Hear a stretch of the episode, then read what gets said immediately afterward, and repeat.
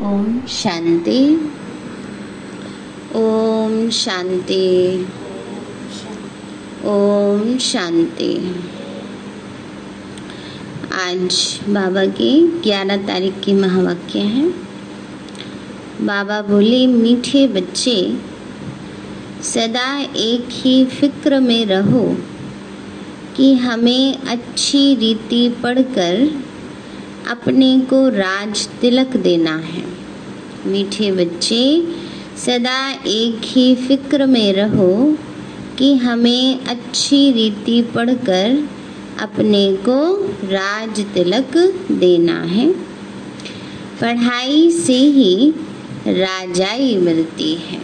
बाबा कहते बच्चे, पढ़ाई से ही राजाई मिलती है। प्रश्न है, बच्चों को किस उल्लास में रहना है? दिल शिकस्त नहीं होना है क्यों? बाबा ने बताया, सदा यही उल्लास रहे, मना अंदर से उमंग रहे, खुशी रहे कि हमें इन लक्ष्मी नारायण जैसा बनना है। इसका पुरुषार्थ करना है। दिल शिकस्त कभी नहीं होना है। क्योंकि यह पढ़ाई बहुत सहज है। घर में रहते भी पढ़ सकते हो। इसकी कोई फ़ीस नहीं है। बाबा कहते, बच्चे, घर में रहते भी पढ़ सकते हो। इसकी कोई फ़ीस नहीं है। लेकिन हिम्मत ज़रूर चाहिए। बाबा ने का हिम्मत ज़रूर चाहिए। हिम्मत रखकर पढ़ते जाना है। गीत है, तुम ही हो माता, पिता तुम ही हो, तुम ही हो बंधु, सखा तुम ही हो। ओम शांति। बच्चों ने अपने बाप की महिमा सुनी। महिमा एक की ही है। और कोई की महिमा गाई नहीं जा सकती। जबकि ब्रह्मा, विष्णु, शंकर की भी कोई महिमा नहीं है। बाबा का महिमा योग्य ऊँचे ते ऊँचा एक शिव बाबा है। ब्रह्मा द्वारा स्थापना कराते हैं, शंकर द्वारा विनाश कराते हैं और विष्णु द्वारा पालना कराते हैं। लक्ष्मी नारायण को ऐसा लायक भी शिव बाबा ही बनाते हैं। उनकी ही महिमा है। उनके सिवाय फिर किसी की महिमा गाई जाए। बाबा कहते हैं, शिव बाबा ही ऐसा लक्ष्मी नारायण को लायक बनाते हैं। तो उनके सिवाय फिर किसकी महिमा गाई जाए? माना इतना योग्य कौन है? शिव बाबा से भी ज़्यादा श्रेष्ठ इनको ऐसा बनाने वाला टीचर न हो तो यह भी ऐसे ना बने। फिर महिमा है सूर्यवंशी घराने की। जो राज्य करते हैं, बाप संगम पर न आए तो इन्हों को राजाई भी मिल न सके। और तो किसी की महिमा है नहीं। फॉरेनर्स आदि, कोई की भी महिमा करने की दरकार नहीं। महिमा है ही सिर्फ़ एक की, दूसरा ना कोई। ऊँचे ते ऊँचा शिव बाबा ही है। उनसे ही ऊँचा पद मिलता है। तो इनको अच्छी तरह से याद करना चाहिए। अपने को राजा बनाने के लिए आप ही पढ़ना है। बाबा ने कहा, अपने आप को राजा बनाने के लिए आप ही पढ़ना है। ऐसे तो नहीं। कि बाबा गए हैं कि मेरे राजा बच्चे हो तो पढ़ाई पढ़नी नहीं पड़े ऐसा तो नहीं है ना, पुरुषार्थ से राजा बनेंगे। तो बाबा कहते हैं, बच्चे, जैसे बैरिस्टरी पढ़ते हैं तो अपने को पढ़ाई से बैरिस्टर बनाते। तुम बच्चे जानते हो, शिव बाबा हमको पढ़ाते हैं। जो अच्छी रीति पढ़ेगा, वही ऊँचा पद पाएगा। नहीं पढ़ने वाले पद पा न सके। पढ़ने के लिए श्रीमत मिलती है। मूल बात है पावन बनने की, जिसके लिए यह पढ़ाई है। तुम जानते हो, इस समय सब तमो प्रधान पतित हैं। अच्छे व बुरे मनुष्य तो होते ही हैं। पवित्र रहने वाले को अच्छा कहा जाता है। अच्छा पढ़कर बड़ा आदमी बनता है। तो महिमा होती है, परंतु हैं तो सब पतित। कहा दुनिया में कोई अच्छी पढ़ाई पढ़ते हैं, पद पोजीशन पा लेते हैं, लेकिन है तो पतित ना। पतित से पावन कैसे बने, ये पढ़ाई तो शिव बाबा ही पढ़ाते हैं। पतित ही पतित की महिमा करते हैं, सत्युग में है पावन। वहाँ कोई किसी की महिमा नहीं करते। यहाँ पवित्र सन्यासी भी हैं, अपवित्र गृहस्थी भी है। तो पवित्र की महिमा गाई जाती है, वहाँ तो यथा राजा रानी तथा प्रजा होते हैं। और कोई धर्म नहीं, जिसके लिए पवित्र अपवित्र कहें। यहाँ तो कोई गृहस्थियों की भी महिमा गाते रहते। उसके लिए जैसे ही वह खुदा अल्लाह है, परंतु अल्लाह को तो पतित पावन लिबरेटर गाइड कहा जाता है। वह फिर सब कैसे हो सकते हैं? बाबा ने कहा गृहस्थियों के लिए महिमा गाते हैं। बाबा ने कहा उनके लिए तो जैसे वह, वही खुदा अल्लाह एक है। परंतु बाबा कहते हैं, बच्चे, कोई मनुष्य कैसे खुदा अल्लाह हो सकता है? लिबरेटर कैसे हो सकता है? दुनिया में कितना घोर अंधियारा है। अभी तुम बच्चे समझते हो तो बच्चों को यह ऊना रहना चाहिए, मन ख्याल रहना चाहिए, हमको पढ़कर अपने को राजा बनाना है। बाबा कहते राजयोग पढ़ रहे हो? प्रजा योग की पढ़ाई नहीं पढ़ रहे हो तो क्या ख्याल रहना चाहिए कि इस राजयोग से हमें क्या बनना है? राजाओं का राजा बनना है। राजा बनने का पुरुषार्थ करना चाहिए। बाबा कहते, बच्चे, जो अच्छी रीति पुरुषार्थ करेंगे, वही राज तिलक पाएँगे। बच्चों को उल्लास में रहना चाहिए। हम भी इन लक्ष्मी नारायण जैसे बने। इसमें मूझने की दरकार नहीं, पुरुषार्थ करना चाहिए। दिल शिकस्त नहीं होना चाहिए। फिर बाबा कहते, दिल शिकस्त नहीं होना चाहिए। पता नहीं हम बनेंगे या नहीं बनेंगे। लक्ष्मी नारायण तो फिक्स है, वो कोई और कैसे बन सकता है? बाबा कहते हैं ऐसे सोचकर दिल शिकस्त नहीं होना है, पुरुषार्थ करना है। लक्ष्मी नारायण नहीं बने तो रॉयल फैमिली में तो आ ही सकते हैं। यह पढ़ाई ऐसी है खटिया पर सोए हुए भी पढ़ सकते हो। हम्म, आजकल तो क्या होता होगा? टीवी चला देते होंगे बस खाटिया पर लेटे लेटे सुनते रहते हैं मुरली। कहेंगे हमने मुरली सुन ली। है? बाबा कहते खटिया पर लेटे हुए माना जो बिल्कुल बेड रिडन होते हैं जो बीमार हैं ना उनके लिए बाबा कहते हैं चलो बीमार हैं कोई बात नहीं बैठे बैठे लेटे लेटे सुन सकते हो। विलायत में रहते भी पढ़ सकते हो, घर में रहते भी पढ़ सकते हो। इतनी सहज पढ़ाई है। मेहनत कर अपने पापों को काटना है और दूसरों को भी समझाना है। दूसरे धर्म वालों को भी तुम समझा सकते हो। कोई को यह बताना है कि तुम आत्मा हो। आत्मा का स्वधर्म एक ही है। इसमें कोई फ़र्क नहीं पड़ सकता। शरीर से ही अनेक धर्म होते हैं। आत्मा तो एक ही है। सब एक ही बाप के बच्चे हैं। आत्माओं को बाबा ने अडॉप्ट किया है। इसीलिए ब्रह्मा मुख वंशावली गाए जाते हैं। कोई को भी समझा सकते हो, आत्मा का बाप कौन है? फॉर्म जो तुम भराते हो उसमें बड़ा अर्थ है। जब किसी को कोर्स कराते हैं तो पहले फॉर्म भराते हैं, उसके लिए बाबा कहते हैं। तो बाप तो ज़रूर है ना, उसमें लिखा होता है, आपके पिता का नाम, आपके आत्मा के पिता का नाम, ना? तो वो थोड़ा सोच में पड़ जाते हैं तो बाबा कहते फिर उनको समझाया जाता है।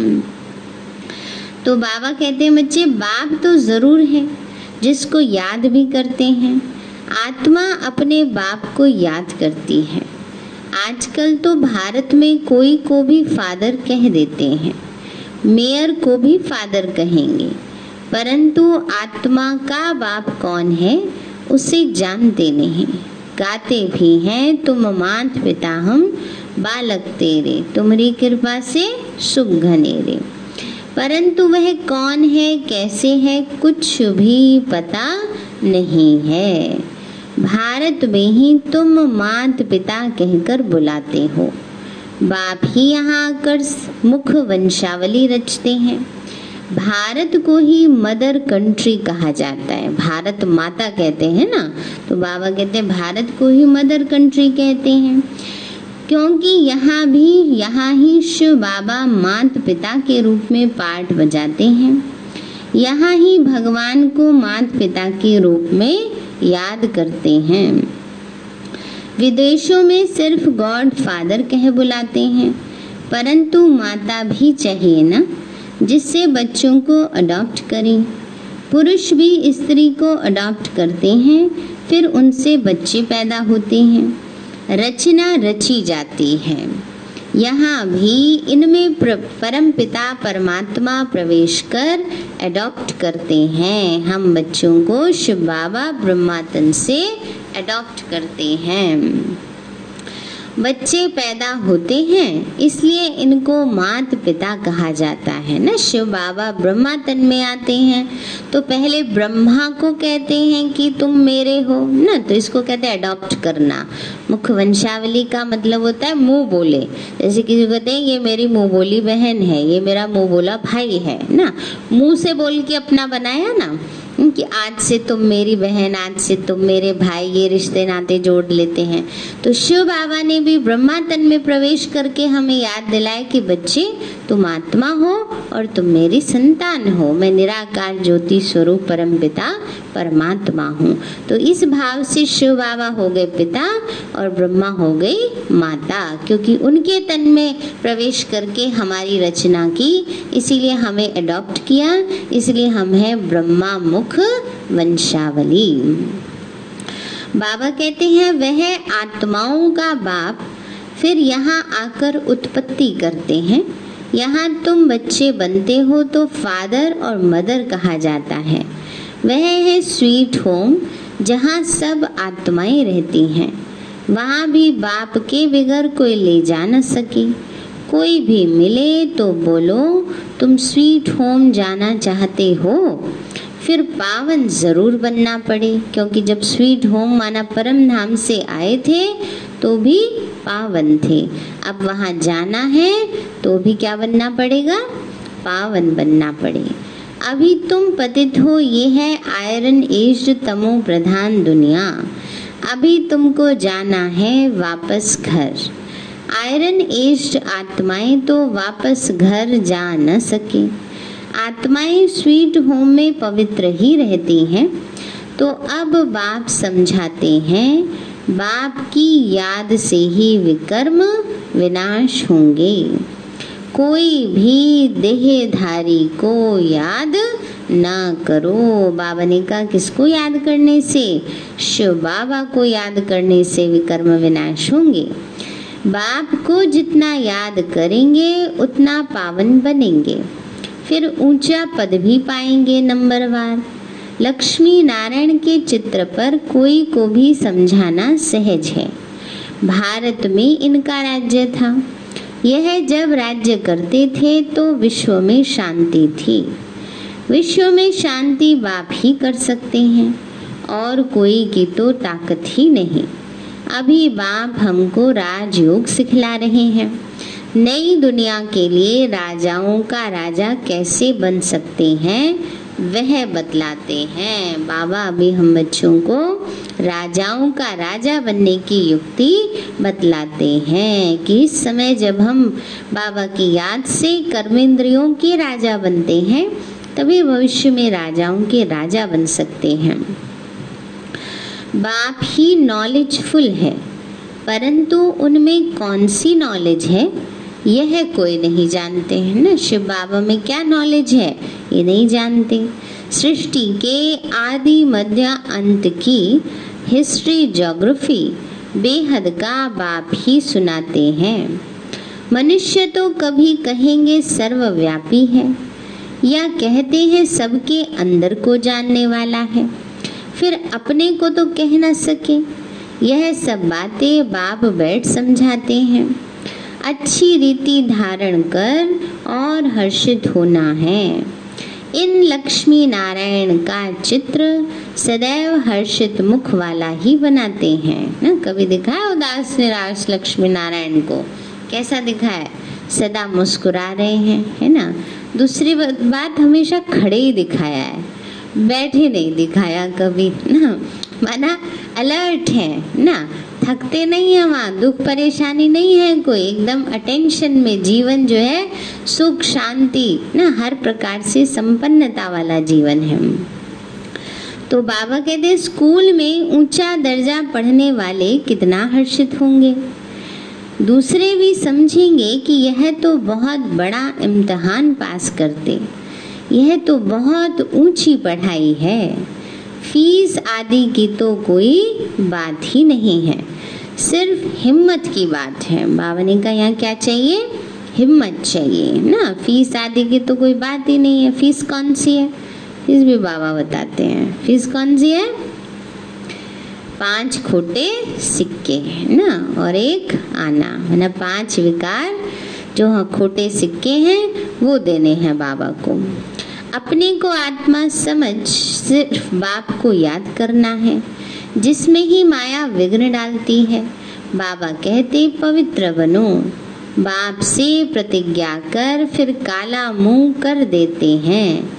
बहुत ज़बरदस्त माया है। फेल हो जाते हैं तो फिर उनका नाम नहीं गाया जा सकता। फलाने फलाने शुरू से लेकर बहुत अच्छे चल रहे हैं। महिमा गाई जाती है। बाबा कहते जो शुरू से लेकर अंत तक अच्छे चलते हैं, पुरुषार्थ अच्छा करते हैं, वही महिमा योग्य बनते हैं। बाप कहते हैं, अपने लिए आप ही पुरुषार्थ कर राजधानी प्राप्त करनी है। पढ़ाई से ऊँचा पद पाना है। ये है ही राजयोग। प्रजा योग नहीं है, परंतु प्रजा भी तो बनेंगे ना? शक्ल और सर्विस से मालूम पड़ जाता है कि यह क्या बनने लायक है। घर में स्टूडेंट की चाल चलन से समझ जाते हैं। यह फ़र्स्ट नंबर में है, ये थर्ड नंबर में आएँगे। यहाँ भी ऐसे हैं। जब पिछाड़ी में इम्तिहान पूरा होगा, तब तुमको सब साक्षात्कार होंगे। साक्षात्कार होने में कोई देरी नहीं लगती। लास्ट में मृत्यु के समय वैसे भी सारे जीवन की रेल मनुष्य के सामने घूमती है। जीवन भर क्या क्या किया? तो बाबा कहते हैं, अंत में सबको साक्षात्कार होंगे। साक्षात्कार होने में कोई देरी नहीं लगती है। फिर लज्जा आएगी, हम पास, हम नापास हो गए। नापास होने वाले को प्यार कौन करेंगे? मनुष्य बाइस्कोप देखने में खुशी का अनुभव करते हैं। कुछ भी बात होती है, आजकल यंग जनरेशन में क्या है? कुछ भी बात हुई, चलो फ़िल्म देखने चलते हैं, है ना? इंजॉय करने के लिए। तो बाबा कहते हैं, मनुष्य बाइस्कोप देखने में खुशी का अनुभव करते। लेकिन बाप कहते हैं, नंबर वन गंदा बनाने वाला है बाइस्कोप ना? सब सारे फ़ैशन सारे क्राइम्स कहाँ से आते हैं? उसी को देख देख कर आते हैं। उसमें जाने वाले बहुत करके फेल हो गिर पड़ते हैं। कोई कोई फीमेल भी ऐसी हैं जो बाइस्कोप में जाने बिगड़ नींद ना आए। बाइस्कोप दे, देखने वाले अपवित्र बनने का पुरुषार्थ ज़रूर करेंगे। यहाँ जो कुछ हो रहा है, जिसमें मनुष्य खुशी समझते हैं, वो सब दुख के लिए है। बाबा कहते हैं, बच्चे, यहाँ जो कुछ हो रहा है, ये सब साधन क्या है? दुख के लिए है। ये है विनाशी खुशियाँ, थोड़ी देर की हैं। अविनाशी खुशी, अविनाशी बाप से ही मिलती है। तुम समझते हो, बाबा हमको इन लक्ष्मी नारायण जैसा बनाते हैं, वैसे आगे तो 21 जन्म के लिए भी लिखते थे। अभी बाबा लिखते हैं पचास साठ जन्म, क्योंकि द्वापर में भी पहले तो बहुत धनवान सुखी रहते हो ना। बाबा कहते हैं, सिर्फ़ इक्कीस जन्म नहीं, पचास साठ जन्म तक बहुत सुखी रहेंगे। और ब्रह्मा बाबा का तो देखो लास्ट जन्म भी, हमारी दादियों का देखो लास्ट जन्म भी, कितना प्रतिष्ठित, कितना धनवान, हर प्रकार से समृद्ध, संपन्न था। तो ये क्या है एक एग्ज़ाम्पल है कि शुरू वाला जन्म कितना समृद्धता में रहा होगा। तो भले पतित बनते हो, माना द्वापर से भले पतित बनना शुरू होंगे, भले पतित बनते हो तो भी धन बहुत रहता है। यह तो बिल्कुल जब तमो प्रधान बनते हो, तब दुख शुरू होता है। पहले तो सुखी रहते हो। जब बहुत दुखी होते, जब बहुत दुखी होते हो, तब बाप आते हैं। महा अजामिल जैसे पापियों का भी उद्धार करते हैं। बाप कहते हैं, मैं सबको ले जाऊँगा मुक्ति धाम। फिर सचुग के राजाए भी तुमको देता हूँ। सबका कल्याण तो होता है ना? सबको अपने ठिकाने पर पहुँचा देते हैं। शांति में व सुख में। सतयुग में सबको सुख रहता है। शांति धाम में भी सुखी रहते हैं। कहते हैं, विश्व में शांति हो। बोलो, इन लक्ष्मी नारायण का जब राज्य था तो विश्व में शांति थी। दुख की तो कोई बात हो ही नहीं सकती। बाबा कहते हैं, दुख की तो कोई बात ही नहीं थी। क्या थी? विश्व में शांति थी। न दुख, न अशांति। यहाँ तो घर घर में क्या है? दुख और अशांति है। बाबा कहते हैं, देश देश में शांति है है ना? पहले मनुष्य के मन में अशांति। फिर उसके परिवार में अशांति, उससे सारे आसपास के समाज में अशांति, उससे देश में शांति और उससे सारे विश्व में शांति इसलिए बाबा ने शुरुआत कहाँ से की? मन से। पहले अपने मन को शांत करो और धीरे धीरे धीरे धीरे सारे विश्व में शांति फैलती जाएगी। तो सारे विश्व में ही ये शांति है। कितने टुकड़े टुकड़े हो पड़े हैं। कितनी फ्रैक्शन है, माना कितनी दरारें आ गई हैं।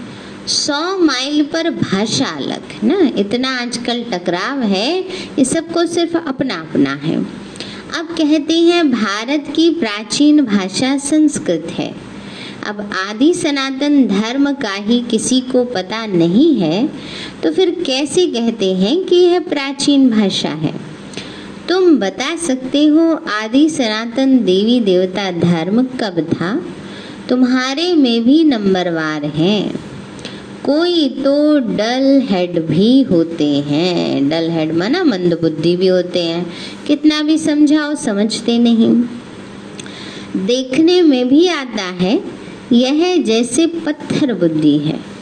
अज्ञान काल में भी कहते हैं ना हे भगवान, इनकी बुद्धि का ताला खोलो। तो शिव बाबा क्या कहेंगे? खोल देते हैं बाबा ऐसे बुद्धि का ताला। बाबा कहते, बच्चे, बाप तुम सब बच्चों को ज्ञान की रोशनी देते हैं। उससे ताला खुलता जाता है। फिर कोई कोई की बुद्धि खुलती नहीं है।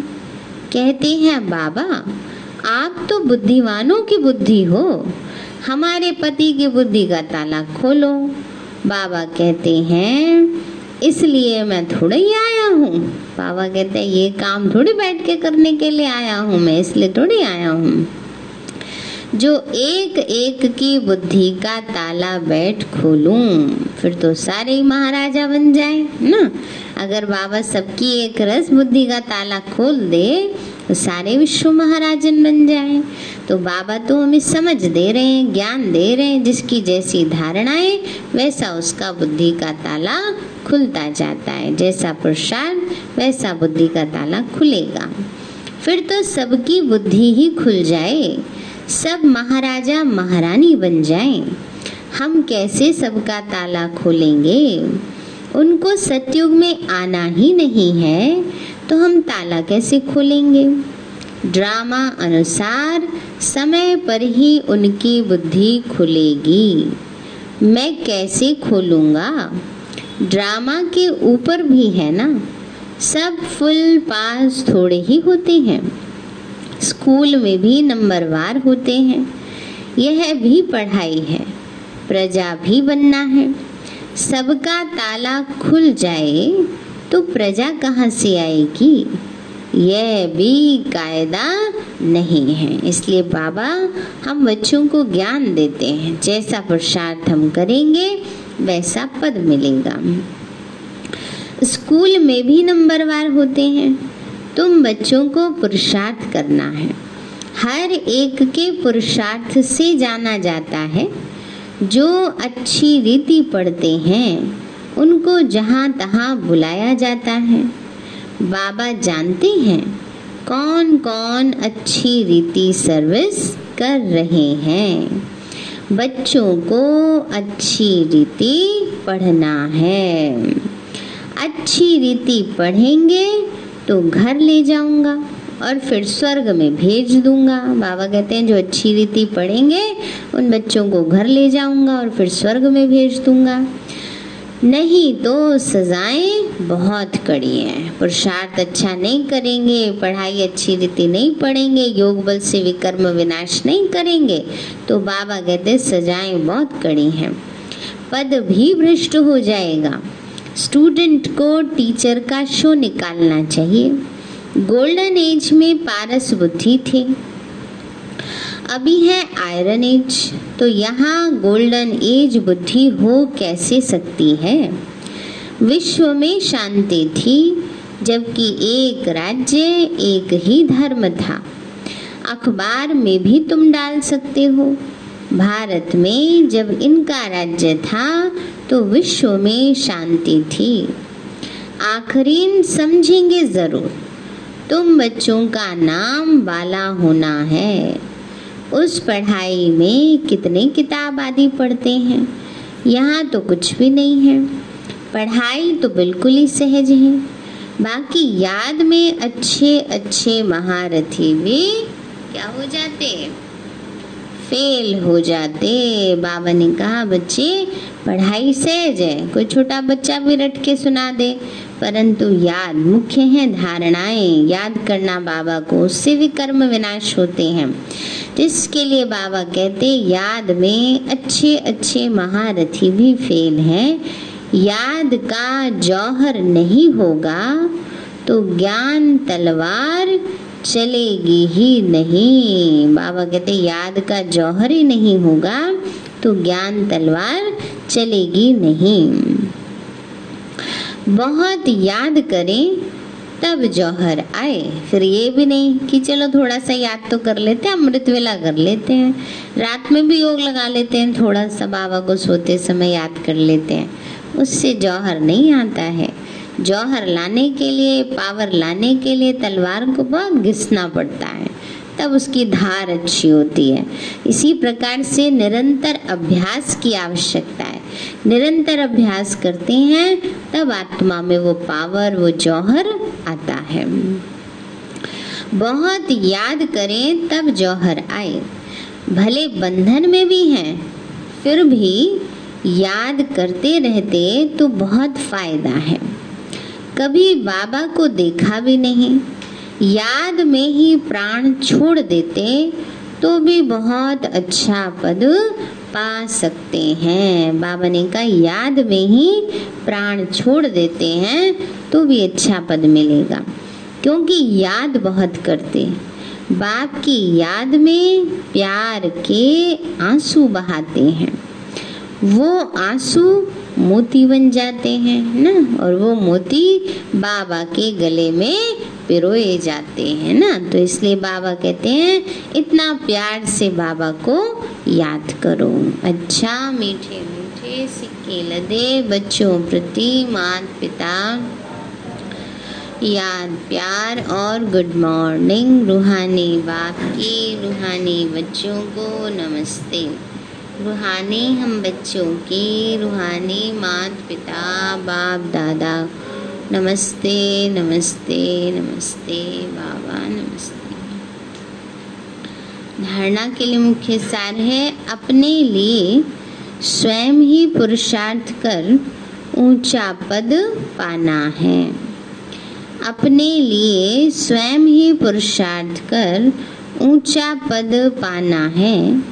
पढ़ाई से स्वयं को राज तिलक देना है। ज्ञान को अच्छी रीति धारण कर सदा हर्षित रहना है। ज्ञान को अच्छी रीति धारण कर सदा हर्षित रहना है। दूसरा पॉइंट है, ज्ञान तलवार में याद का जौहर भरना है। ज्ञान तलवार में याद का जौहर भरना है। याद से ही बंधन काटने हैं। कभी भी गंदे बायोस्कोप देख अपने संकल्पों को अपवित्र नहीं बनाना है। गंदी फ़िल्में देखकर बाबा कहते हैं, अपने संकल्पों को अपवित्र नहीं बनाना। वरदान दिया बाबा ने। सदा एकांत और सिमरन में व्यस्त रहने वाले बेहद के वान प्रस्थी भव। सदा एकांत और सिमरन में व्यस्त रहने वाले बेहद के वान प्रस्थी भव। बाबा बोले, वर्तमान समय के प्रमाण आप सब वानप्रस्थ अवस्था के समीप हो। वानप्रस्थी कभी गुड़ियों का खेल नहीं करते। वे सदा एकांत और सिमरन में रहते हैं। आप सब बेहद के वानप्रस्थी, सदा एक के अंत में, अर्थात निरंतर एकांत में रहो। साथ साथ एक का सिमरन करते हुए स्मृति स्वरूप बनो। सभी बच्चों प्रति बाप दादा की यही शुभ आश है। कि अब बाप और बच्चे समान हो जाएँ, सदा याद में समाये रहें। समान बनना ही समाना है। यही वान प्रस्थ स्थिति की निशानी है। वान प्रस्थ माना वाणी से परे की स्थिति। वो स्थिति जो हमारी परम धाम में है, वैसी स्थिति बनाने के लिए निरंतर बाबा की याद में समाये रहना है। स्लोगन है, आप हिम्मत का एक कदम बढ़ाओ तो बाप मदद के हज़ार कदम बढ़ाएँगे। आप हिम्मत का एक कदम बढ़ाओ तो बाप मदद के हज़ार कदम बढ़ाएँगे। सार है मीठे बच्चे, सदा एक ही फ़िक्र में रहो कि हमें अच्छी रीति पढ़कर अपने को राज तिलक देना है, पढ़ाई से ही राजाई मिलती है। प्रश्न है, बच्चों को किस उल्लास में रहना है, दिल शिकस्त नहीं होना है क्यों? बाबा बोले, सदा यही उल्लास रहे कि हमें इन लक्ष्मी नारायण जैसा बनना है, इसका पुरुषार्थ करना है। दिल शिकस्त कभी नहीं होना है, क्योंकि यह पढ़ाई बहुत सहज है। घर में रहते भी पढ़ सकते हो, इसकी कोई फ़ीस नहीं है। लेकिन हिम्मत ज़रूर चाहिए। गीत है, तुम्ही हो माता शांति। मीठे बाबा, आपने हमें सब कुछ दिया। आपका पदम गुणाबार शुक्रिया। प्यारे बाबा, आप हमें ज्ञान, गुण, शक्तियों, वरदानों और सद्बुद्धि से भरपूर करते हो। आपका बार बार शुक्रिया। मीठे बाबा, आपने मुझ आत्मा को, इस सेवा स्थान को, विश्व की सर्वात्माओं को निर्विघ्न बनाया। आपका बार बार शुक्रिया।